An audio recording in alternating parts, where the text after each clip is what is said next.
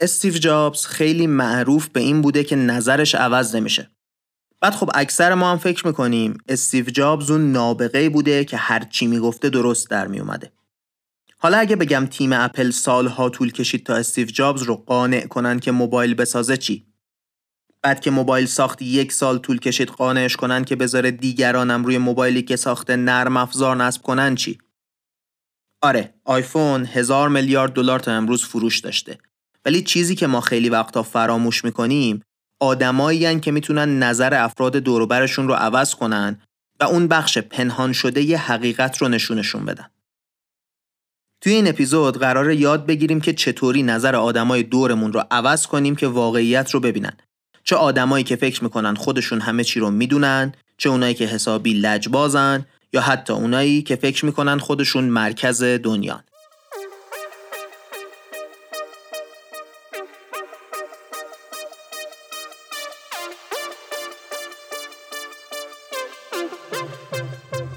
سلام. این قسمت 27 م کارکسته که داره توی اردیبهشت 99 منتشر میشه. کارکست پادکستیه که توی اون من محمد هادی شیرانی به کمک تیم کارکست میرم سراغ آدما یا کسب و کارهای موفق و با هم سعی می‌کنیم به روش علمی ازشون چیزایی یاد بگیریم که توی کار و زندگیمون به دردمون بخوره. توی این قسمت دوباره رفتیم سراغ Harvard Business Review و یه مقاله که توی سال 2021 منتشر شده. خیلی پیش نمیاد که من نظر خودم رو توی کارکست بگم. ولی این مقاله رو که دیدم خیلی هیجان زده شدم. حالا چرا؟ چون یکی از مسائلیه که من هر روز توی کارم باهاش سر و کله می‌زنم. آدمایی که مثل روز روشنه که اشتباه می‌کنن ولی حاضر به پذیرشش نیستن. توی این مقاله نویسنده روانشناسه که رفته روش کسایی که تونستن نظر استیو جابز رو عوض کنن با روش علمی بررسی کرده. بعد اومده برای ما توضیح داده. من که مقاله رو خوندم انقدر جذبش شدم که دوست داشتم خیلی زود برای شما تعریفش کنم. معلومه دیگه مقاله تقریبا 6 7 هفته قبل از انتشار این اپیزود منتشر شده. امیدوارم شما هم لذت ببرید از این اپیزود و به دیگران معرفیش کنید. دیگه حرفم رو کوتاه کنم بریم سراغ اصل مطلب.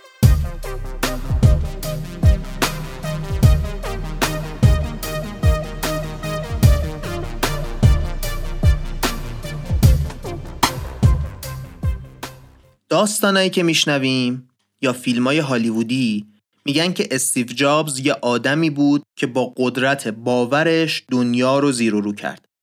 اصلا احتمالا یه اپیزودی بعدا می‌سازیم در مورد همین موضوع. استیو جابز افسانه‌ای و استیو جابز واقعی. خلاصه داستان اینه که استیو جابز افسانه‌ای یه آدمی بود که دنیا رو دور ایدههاش خم می‌کرد تا دنیا بشه اون چیزی که خودش فکر می‌کنه. ولی واقعیت داستان اینه که بخش بزرگی از موفقیت اپل از تیم اپل میاد که باعث می شدن استیو جابز به خودش شک کنه و ایدهش رو تغییر بده. اصلا اول این اپیزود گفتیم دیگه آخر اپیزودم بهش برمیگردیم. چی گفتیم؟ اینکه استیو جابز سالها حاضر نبود قبول کنه که اپل باید موبایل هوشمند بسازه. وقتی که ساختم تا یک سال اجازه نداد هیچ شرکتی به جز خود اپل روی گوشی های آیفون برنامه نصب کنه. امروز دیگه ما می‌دونیم که این تصمیم چقدر اشتباه بودن دیگه.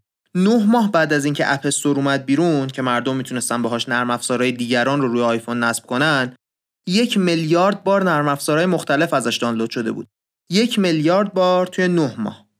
از روزی که آیفون اومده تا الان هزار میلیارد دلار آیفون توی دنیا فروخته شده. می‌دونید چقدر این عدد بزرگه؟ هزار میلیارد دلار آیفون فقط فروخته شده. رهبرای زیادی توی دنیا اومدن و استیو جابز رو مطالعه کردن تا ببینن چی میشه ازش یاد گرفت. ولی می‌دونید چی کمتر کسی مطالعه کرده؟ تیم استیو جابز رو. کسایی که موفق شدن نظر استیو جابز رو در مورد چیزهای مختلف عوض کنن. اگه با مدیرای با سابقه کار کرده باشید می‌دونید که اکثرشون مطمئنن که خودشون درست فکر می‌کنن. این مطمئن بودن به حدی زیاده که ایده های خوب رو رد می‌کنن میگن به درد نمی‌خوره. حتی حاضر نمیشن ایده های خودشون رو که مثل روز روشنه که اشتباه هستن کنار بذارن. خبر خوب اینه که حتی نظر اون مدیرایی رو که بیشتر از همه اعتماد به نفس کاذب دارن لجبازن فکر می‌کنن خودشون از بقیه بهترن و خیلی سخت راضی میشن رو هم میشه عوض کرد. کیا؟ اونایی که اعتماد به نفس علکی دارن لجبازن فکر می‌کنن خودشون از بقیه بهترن و نظرشون سخت عوض میشه تحقیقات جدید روانشناسی نشون میده اخلاق آدما قرار نیست تا ابد ثابت باشه و میشه که تغییر کنه. اگه شرایط خاصی به وجود بیاد، اون رفتار و اخلاق می‌تونه توی اون شرایط از بین بره. نه که کلا از بین بره ها، نه. برای اون موضوع خاص در مورد اون بحث خاص از بین بره. یکم که با خودمون فکر کنیم، یادمون میاد شرایطی رو که اون رئیسه بود که به همه کارمندا دستور می‌داد. همون داشته حرف کارمندی رو گوش می‌کرده. یا اون همکاره بود که با هیچکی همکاری نمی‌کرد و می‌خواست از همه بهتر باشه. اونم یه باری بوده که با یه کسی همکاری کرده. می‌دونید چی میگم دیگه؟ احتمالا تجربهش کردید. یه سری شرایط اگر آنگاه مثل برنامه نویسی توی ذهن ما هست و کنترلمون می‌کنه. مثلا اون کسی که همه کارا رو هی عقب میندازه و انجام نمیده یه وقتی می‌رسه که یه دلیل خیلی مهم داره. بعد میاد کار رو سر وقت میرسونه. مثلا اگر آنگاهش میشه اگر ددلاین خیلی مهم باشه آنگاه کار رو عقب نمیندازم. یا مثلا اون رئیس زورگوه اگه با رئیسش حرف می‌زنه احتمالا یه حد خوبی از زورگویش رو می‌ذاره کنار. خیلی وقتا کلا می‌ذاره زورگویی رو کنار. مثلا این فکر توی ذهنشه که اگر کسی که باهاش حرف می‌زنم رئیسمه آنگاه باید حرفش رو گوش کنم. این تحقیق توی این اپیزود رفته سراغ همین حالت سعی کرده بفهمه آدمایی که مثلا لجبازن چه شرایطی که پیش بیاد لجبازی رو می‌ذارن کنار. بعد یادمون میده که برای هر کدوم از مدل اخلاقها چطوری رفتار کنیم که بتونیم تأثیر بذاریم روی آدما. هم از استیو جابز مثال می‌زنه هم از دیگران. چهار تا مدل اخلاقی رو قراره در موردش صحبت کنیم. دونه دونه. اینکه یکی فکر می‌کنه همه چیز رو می‌دونه یکی لجبازه خودپرسته یا اینکه سرسخته. بریم سراغ هر کدوم یاد بگیریم چجوری باهاشون روبرو بشیم.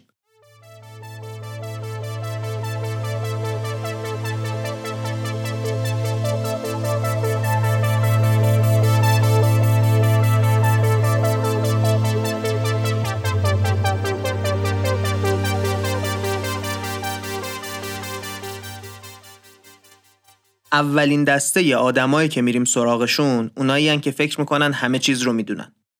اصلا اگه از من بپرسید یکی از بارزترین ویژگی های اکثر آدما همینه که فکر می‌کنن همه چیز رو می‌دونن. حالا یکی نیست به خودم بگه خودت چی ها؟ نمی‌دونم. آدمایی که فکر می‌کنن همه چیز رو می‌دونن آدمای مغرورین اینکه فکر می‌کنن همه چیز رو می‌دونن یعنی نمی‌دونن که چی رو نمی‌دونن. اگه مستقیم بهشون بگیم ببین فلانی تو فلان چیز رو متوجه نیستی بهشون بر می‌خوره. بعد میرن تو فاز دفاعی به حرفمون گوش نمی‌کنن. راه بهتر اینه که بهشون اجازه بدیم خودشون بفهمن که چی رو نمی‌دونن. توی یه تحقیقی روانشناسا اومدن به دانشجوهای یه دانشگاه خیلی خوب آمریکایی گفتن که آیا می‌دونید تلویزیون یا دستشوی فرنگی چطوری کار می‌کنه؟ تقریبا همه گفتن معلومه که می‌دونیم. بعد بهشون گفتن خب حالا بشینید بنویسید روی کاغذ که هر کدوم دقیقا چطوری کار می‌کنه. بعد که شروع کردن به نوشتن متوجه شدن که بلد نیستن مثلا سیفون دستشویی مکانیزم مکانیکیش چیه اینکه تلویزیون چطوری تصویر رو نمایش میده. بعد از اینکه نوشتن تموم شده دیگه هیچ اثری از اون اعتماد به نفس علکی که اول کار داشتن نبوده. یهو متوجه شدن که چقدر هیچی نمی‌دونن. مقاله میگه اینکه از یکی بخوایم دقیق یه چیزی رو توضیح بده می‌تونه آدما رو فروتن کنه. حتی کسایی مثل استیو جابز رو. نویسنده با مدیرعامل اون شرکتی که برای آیفون شیشه صفحه نمایش درست می‌کنه همون که touch روشه صحبت کرده. میگه وقتی استیو جابز اولین بار منو دید حسابی کلافه بود از اینکه صفحه پلاستیکی prototype آیفونی که ساختن خیلی زود خط میفته. یه پرانتز باز کنم. احتمالا خیلیامون فکر نمی‌کردیم آیفون prototype داشته باشه نه؟ یه طوری ته ذهنمون شاید فکر می‌کردیم توی اپل یه چیز ایدئال رو از روز اول طراحی می‌کنن و می‌سازن دیگه. حواستون هست چقدر این تصویر هالیوودی اپل رفته توی ناخودآگاهمون؟ بگذریم. استیو جابز شاکی بوده که این صفحه prototype آیفون که اون روز پلاستیکی بوده زود به زود خط میافتاده. دنبال یه شیشه خیلی سخت میگشته برای آیفون و تیمش اصلا از این کمپانی نمونه هم گرفته بودن. ولی دیده بودن این نمونه خیلی زود خورد میشه. این آقای مدیر عامل وقتی با استیو جابز حرف می‌زنه میگه آقا من سه تا روش به نظرم میاد که شاید بتونیم برای آیفون شیشه بسازیم. نمیدونمم که آخر سر ما با هم کار می‌کنیم یا نه. ولی خوشحال میشم با یکی از تیمتون که به اندازه کافی فنی شیشه رو متوجه میشه صحبت بکنم که بتونیم بفهمیم کدوم ایده رو تست کنیم. استیو جابز بهش میگه من خودم به اندازه کافی فنی هستم که بهت بگم کدوم ممکنه جواب بده. مدیر عامل میگه باشه. وقتی چند روز بعد توی دفتر استیو جابز با هم در مورد شیشه صحبت می‌کنن استیو جابز شروع می‌کنه به توضیح دادن که شیشه باید فلان باشد بهمان باشد این صحبت یه ذره که میگذره جفتشون متوجه میشن که آقای جابز اصلا نمی‌دونه چجوری باید شیشه ساخت که نشکنه. مدیر عامل میگه بذار من یکم اول علم پشت ساختار شیشه رو بهت توضیح بدم بعد می‌تونیم با هم یه بحث عالی داشته باشیم. اینجا دیگه استیو جابز می‌دونسته که آقا من از این موضوع درست سر در نمیارم. آقای مدیر عامل شروع می‌کنه به کشیدن ساختار مولکولای شیشه و پتاسیم و سیلیسیون و انتقال یونها و این داستانا. نهایتا یکی از ایده های آقای مدیر عامل رو تصمیم می‌گیرن که انجام بدن. هنوز که هنوزه مدیر عامل اون شرکت شیشه سازی جمله پرینت شده استیو جابز رو داره روی دیوار اتاقش که صبح روزی که آیفون رو معرفی کرده برای این آقا توی SMS فرستاده. بهش گفته بدون تو هیچ وقت نمی‌تونستیم آیفون رو بسازیم. یه لحظه دوباره می‌خوام حواستون رو به یه چیزی که اول اپیزود گفتم جمع کنم. استیو جابز هالیوودی دنیا رو دور باورش خم می‌کرد. ولی استیو جابز واقعی با وجود اینکه فکر می‌کرد همه چیز رو می‌دونه می‌تونست قانع بشه که بعضی چیزها رو نمی‌دونه. یاد بگیره بعدش هم بابت یاد گرفتنش تشکر کنه. خب دسته دوم آدما آدمای لجبازن. آدمای لجباز وقتی یه تصمیم می‌گیرن دیگه اون تصمیم رو انگار روی سنگ نوشتن. هیچ جوره نمیشه عوضش کرد. تحقیقای روانشناسی لجباز بودن رو مرتبط می‌کنن با اینکه آدما کنترل رو از درون می‌بینن یا از بیرون. یعنی چی؟ یعنی آدمای لجباز فکر می‌کنن که موفقیت ها و شکست هاشون فقط نتیجه نیروهای درونی مثل تلاش و انتخابه. ولی آدمایی که لجباز نیستن بیشتر اتفاقات دنیا رو می‌ذارن به حساب شانس و تقدیر. یه آزمایشی که انجام دادن این بوده که اومدن دانشجوها رو سه تا گروه کردن. به گروه اول گفتن یه سیستم نمره دهی هست که اکثر دانشگاه ها پیادش کردن و دانشجوها راضی بودن. انگار به آرومی می‌خوان حلشون بدن به اون سمت که شما هم موافقت کنید که این سیستم رو پیاده کنید. به دسته دوم گفتن این سیستم خیلی عالیه. حتما شما هم باید ازش خوشتون بیاد. به دسته سوم هم هیچی نگفتن. بعد از اینکه این حرفا رو بهشون زدن، یه پروپوزال از سیستم نمره دهی جدید دادن بهشون و گفتن بهش امتیاز بدید. کسایی که فکر می‌کردن خوب و بعد زندگیشون دست خودشونه، به اون جمله اولیه که می‌گفته بقیه خوششون اومده اهمیتی ندادن. اون که گفته حتما شما هم باید خوشتون بیاد، باعث شده که بیشتر بدشون هم بیاد. در مقابل اونایی که کنترل رو از بیرون می‌دیدن و بخت و سرنوشت هر دوتای جمله ها باعث شده که نظرشون به سمت مثبت تغییر کنه. یعنی چی؟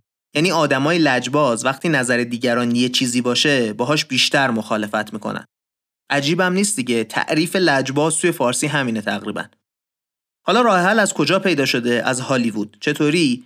اومدن کسایی که فیلم نامه می نویسند و به کارگردانای هالیوود میدن رو بررسی کردن. دسته اول کسایی بودن که فیلم نامه رو کامل می نوشتن می بردن می دادن به کارگردان.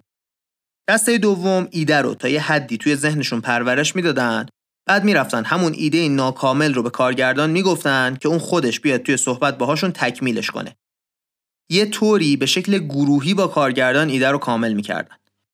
دسته اول اونایی که فیلمنامه رو کامل می نوشتن معمولا موفق نمیشن که کارگردان رو قانع کنن که ایده هاشون رو بسازه.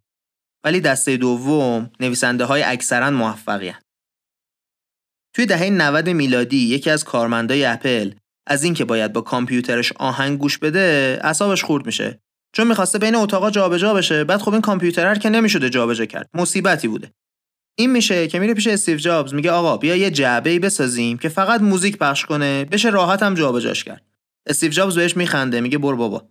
این آقای مهندس میگه وقتی بهش گفتم جعبه اگه ویدیو پخش کنه عالی هم میشه جابز بهم گفت آخه کدوم احمقی اصلا ویدیو پخش می‌کنه با کامپیوترش. خنده داره امروز این حرف که بهش فکر می‌کنیم این آقا میگه وقتی دیگران یه ایده ای رو به استیو جابز می‌گفتن استیو جابز کلا مخالفت می‌کرده.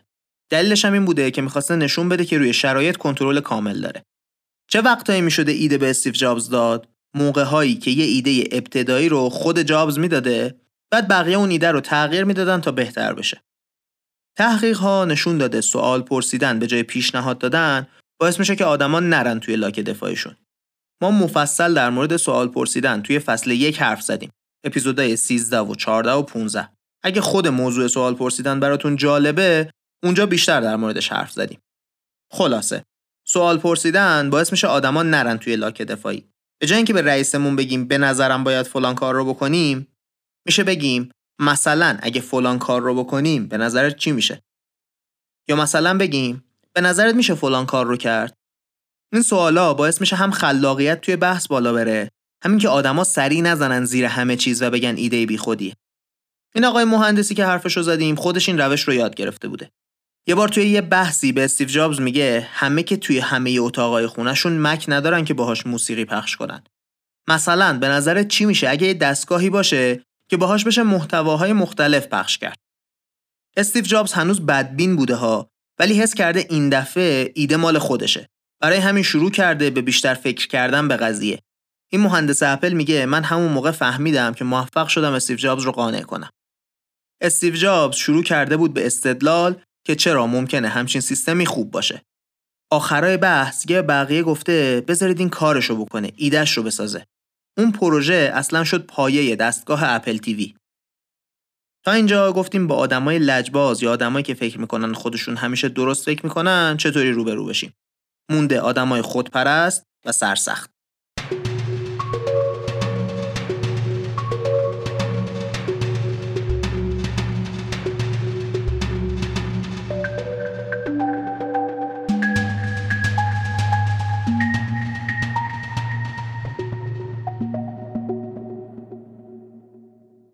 سومین مشکل اینه که آدما خودپرست باشن. حالا خودپرست بودن یعنی چی؟ یعنی اینکه یه آدمی فکر می‌کنه از بقیه بهتره. قدیمترها فکر می‌کردن که آدمای خودپرست اعتماد به نفس بالایی دارن. تحقیقات جدید نشون میده درسته که اعتماد به نفس این آدما اکثرا بالاست ولی خیلی هم ناپایداره. یعنی ممکنه یه موقعی خیلی خیلی بیاد پایین. این آدما وقتی که شخصیتشون مورد تهدید قرار می‌گیره از غذا خیلی هم فروتن میشن. مثلا وقتایی که بهشون توهین بشه یا اینکه حس کنن دیگران نمیخوانشون یا اینکه خجالت زده بشن. برای اینکه بتونیم کاری کنیم که به ایدمون گوش بدن باید از یه ترکیبی از تحسین کردن و تهدید کردن استفاده کنیم.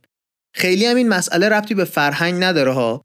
تحقیقات روانشناسی مختلفی توی دنیا از چین تا آمریکا این قضیه رو اثبات کردن.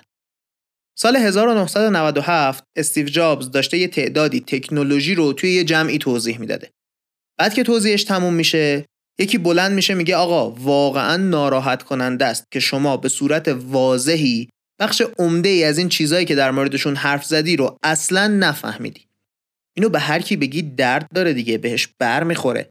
حالا تو فکر کن به مدیر عامل اپل گفته اینو اونم چی وسط جمع.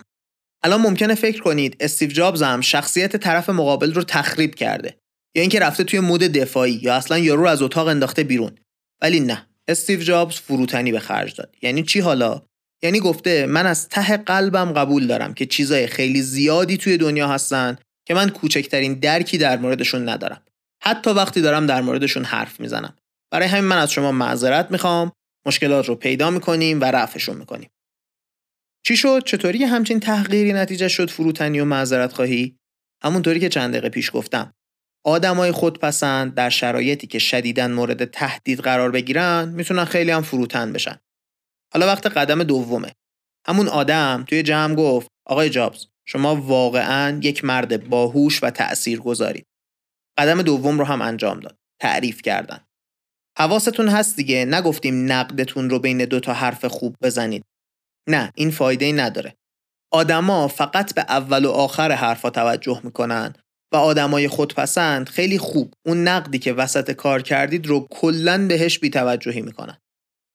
کاری که باید بکنیم اینه که همین ترتیب رو رعایت کنیم. یه تهدید یه تعریف. حالا مهمه که در مورد چی تعریف می‌کنیم و در مورد چی تهدید می‌کنیم. یعنی وقتی شما می‌خواید به رئیستون بگید که تصمیمش بده نباید از قدرت تصمیم گیریش تعریف کنید که. باید یه بخش دیگر رو تعریف کنید. این بخش رو تهدید کنید. مثلا از خلاقیتش تعریف کنید بعد یا قبلش بگید که این تصمیمت افتضاحه. تحقیق نشون میده اگه به آدم خودپسند بگید که بامزه است یا اینکه قهرمانه باعث میشه که خیلی کمتر خودخواه و تهاجمی باشه. یادتونه گفتیم آدما توی ذهنشون یه سیستم اگر و آنگاه دارن. به نظر میاد اون شخصی که به استیو جابز توپید خیلی خوب سیستم استیو جابز رو می‌فهمید که تونست چنین انتقاد تندی رو به این خوبی منتقل کنه. دسته آخر آدما آدمای سرسختن. اگه بخوایم شناساییشون کنیم میشن کسایی که خیلی زیاد بحث می‌کنن. این آدما خیلی سخت تلاش می‌کنن که توی رقابتی که براشون مهمه برنده بشن. وقتی هم که شما بهشون میگید ایدهشون غلطه شما میشید همون رقابتی که اینا می‌خوان بهش اثبات کنن که اشتباه می‌کنه. توی بحث با این آدما اگر کوتاه نیاید و ادامه بدید احتمال داره که موفق بشید. این آدما در واقع همیشه نمی‌خوان موفق بشن. اصلا نمی‌خوان که شما همیشه قبول کنید که درست میگن. نه. اونا می‌خوان شما برای ایدهتون بجنگید تا اونا رو به این نتیجه برسونید که ایدهشون اشتباهه. اصلا این اخلاق اونقدر هم بد نیست مثلا رفتن تحقیق کردن توی هیئت مدیره های شرکت ها وقتی مدیر عامل می‌خواسته اعضای هیئت مدیره رو انتخاب کنه. دیدن کسایی که اول بحث می‌کنن با رئیسشون قبل از اینکه بگن باشه شانس بیشتری دارن برای اینکه برن توی هیئت مدیره. تحقیق نشون داده که این آدما اینطوری نیستن که حاضر نباشن نظرشون رو عوض کنن. بلکه اینجوری که حاضرن بجنگن برای نظرشون و آمادن که اگر توی جنگ اشتباه می‌کردن نظرشون رو عوض کنن. ولی اول حتما میجنگن. اپل توی دهه 1980 اصلا یه جایزه تعریف کرده بود برای کسی که به اندازه کافی جسارت داره که استیو جابز رو به چالش بکشه. توی سالهای بعدش استیو جابز دونه دونه به این آدما ریاست بخشای مختلف رو داد. این همه بدش رو گفتیم بنده خدا رو. یکم از خوبیاش بگیم. زمانی که مهندس های اپل به استیو جابز گفتن که گوشی هوشمند باید بسازن استیو جابز کلی دلیل آورد که این ایده ایده خوبی نیست. ولی یکیش این بود که گوشی هوشمند برای کسایی که می‌خوان با کلاس باشن. مهندسای اپل گفتن خب اگه توی اپل موبایل بسازیم به نظر چقدر با کلاس میشه؟ بعد گفتن خب حالا اگه توی مایکروسافت موبایل بسازن چی؟ یه روزی بالاخره موبایل ویندوزی هم میاد دیگه. بعد اون روز ما چیکار کنیم؟ با همه این حرفها استیو جابز قانع نشده بود. تونی فدل کسیه که هم آیپاد رو اختراع کرده هم جزو طراحهای اولیه آیفون بوده. میگه ما در طول هفته های مختلف توی جلسه های مختلف با تیم های مختلف سعی کردیم استیو رو قانع کنیم که باید موبایل هوشمند بسازیم. نه فقط برای آیفون ها قانع کردنش برای ساختن آیفون چندین ماه طول کشید. ولی برای همه چیز تقریبا همینطوری بود قانع کردنش. هر گیری که استیو جابز می‌داده فدل و مهندسای تیمش می‌رفتن یواشکی یه prototype جدید میساختن که اون مشکل رو حل کنه. توی جلسه خصوصی به استیو جابز نشونش می‌دادن. آخر سر یه مشکل باقی مونده بود. اپراتورهای موبایل تعیین می‌کردن که تکنولوژی ارتباطی توی موبایل چطوری کار کنه.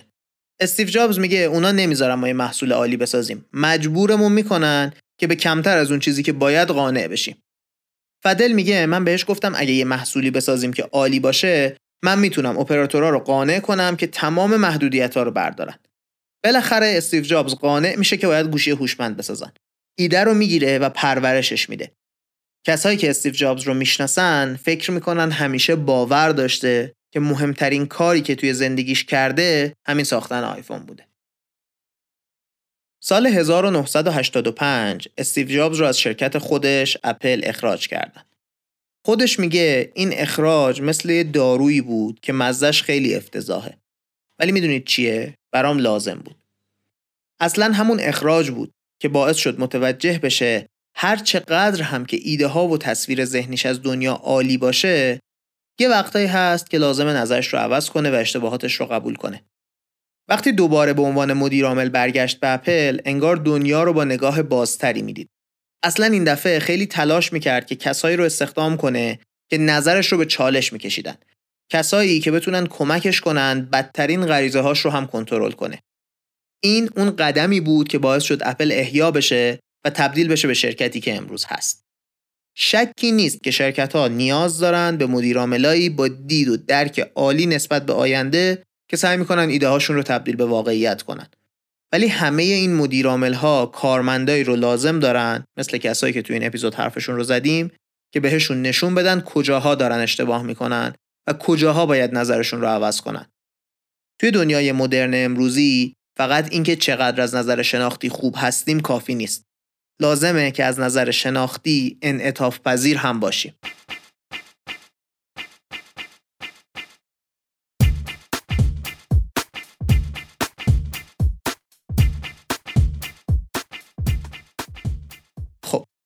رسیدیم به آخر این اپیزود و مثل همیشه وقت جمعبندیه. توی این اپیزود گفتیم استیو جابز اون تصویر ای که برای ما ساختن نیست ایرادات و اشکالات خودش رو هم داشته. بعد سعی کردیم با استفاده از مثال استیو جابز یاد بگیریم چطوری نظر آدم های همه چی دون لجباز، خودشیفته و سرسخت رو عوض کنیم.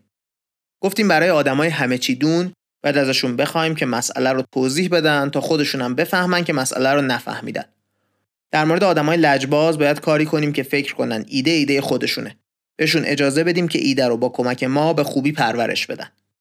در مورد آدمای خودشیفته گفتیم باید هم شخصیت خودشیفتهشون رو تهدید کنیم، هم ازشون تعریف کنیم تا بتونیم کاری کنیم که نظرشون عوض بشه. در نهایت در مورد آدمای سرسخت گفتیم مثلا این آدما مشکلی با اینکه نظرشون عوض بشه ندارن ولی می‌خوان برای نظرشون بجنگن و طرف مقابلم بجنگه تا مطمئن بشن بیخودی نظرشون رو عوض نکرد